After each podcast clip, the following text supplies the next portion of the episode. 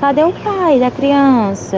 E ah, ele ajuda, ele vem visitar. E o que foi que aconteceu com vocês? Ah, porque você deixou isso acontecer. Nossa, a criança, a bichinha, vai crescer sem um pai. Ela sente falta? Ela pergunta? Então, esses questionamentos. E também a questão de duvidar da sua capacidade. De, ah, nossa, é muito pesado para você, né? Será que você vai conseguir dar conta disso tudo? Não sei o quê. Então, são frases e perguntas, questionamentos que às vezes dói, acaba machucando um sorriso no rosto, um aperto no peito, imposto, imperfeito. Bruna Diniz é mãe da pequena Lilian, de 4 anos, e as frases citadas por ela já são rotineiras. Só que esses estigmas não são carregados apenas por Bruna. Essa é uma realidade das mães solo na Paraíba e de todo o Brasil. O termo mãe solo veio para designar mulheres que são inteiramente responsáveis pela criação dos seus filhos, o que inclui o sustento financeiro da família. De acordo com os dados dos cartórios de registro civil no Brasil, nos dois últimos anos, mais de 320 mil recém-nascidos foram registrados sem o nome do pai na certidão. Isso significa que uma em cada 16 bebês brasileiros não teve a paternidade reconhecida nesse período. E quando falamos de mãe solo, é preciso redobrar a atenção sobre uma cultura que as querem perfeitas.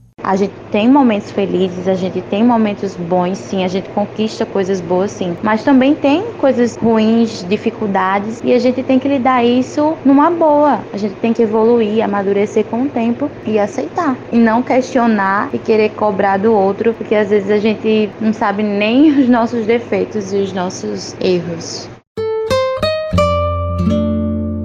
Anne Faielli, mãe de Maria Cecília, de 4 anos, também vivencia e dribla de uma rotina que é marcada pelo preconceito. Você sempre é apontada por alguma coisa, por algum lado, seja em qualquer situação, seja na escola, no trabalho, em momentos de lazer, em médicos, em qualquer situação você é apontada como uma pessoa diferente por você ser mãe. Se você for parar para pensar, a maioria da população brasileira, mães são mães solos, né? Porque a responsabilidade paterna está cada vez mais extinta. Anne fala que as famílias são diversas. Não falta amor e cuidado para sua filha. A sociedade precisa não só entender como aceitar. Se existir uma mãe e um filho, é uma família. Se existir um pai e um filho, é uma família. Então, esse estigma carrega, é como se entranhasse, viesse das nossas entranhas essa dor. Ah, mas eu não sou família só porque eu não tenho o pai da minha filha presente. Então, isso é uma cicatriz muito dolorosa de você ter que estar tá batendo na mesma tecla de que sim, eu sou uma família, eu e minha filha somos uma família.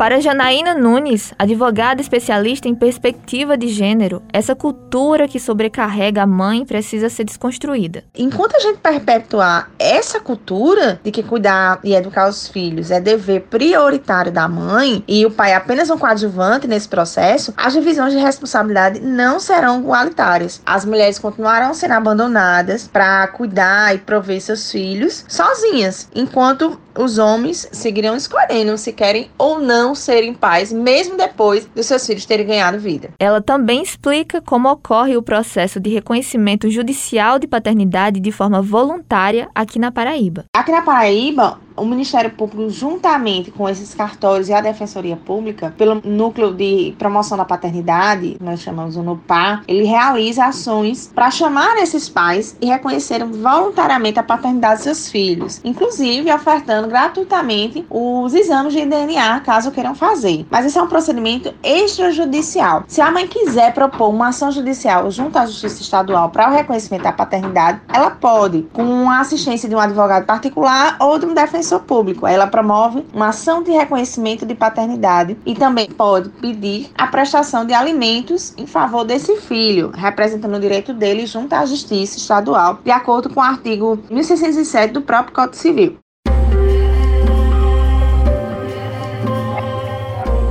Ecoar essa palavra solo é como entrar em contato com um novo conceito, mas a verdade é que as mães solo sempre existiram, antes ou depois da pandemia. A maternidade solo inclui dificuldades, momentos de alegria, de força, de vulnerabilidade e de crescimento. Mas ela não é ausência, seja do pai ou de outra pessoa. E se há alguma falta que precisa ser debatida, é de uma rede de apoio que possa ouvir essas mulheres.